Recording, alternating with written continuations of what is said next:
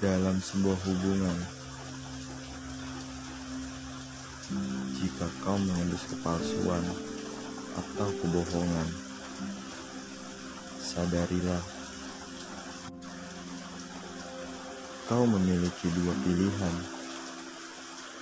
pergi atau setidaknya menjaga jarak untuk menghargai kepantasanmu akan kejujuran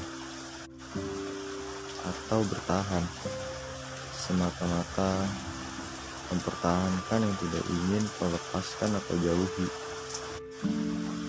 Jika kau adalah orang yang secara mental telah matang,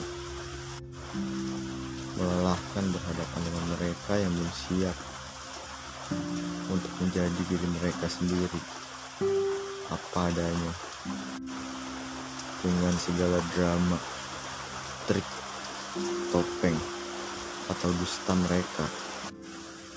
Bukan hak dan bukan urusannya untuk mengendalikan dan mengubah mereka.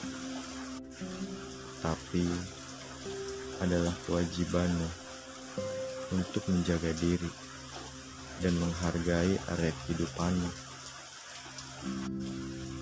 Terima kasih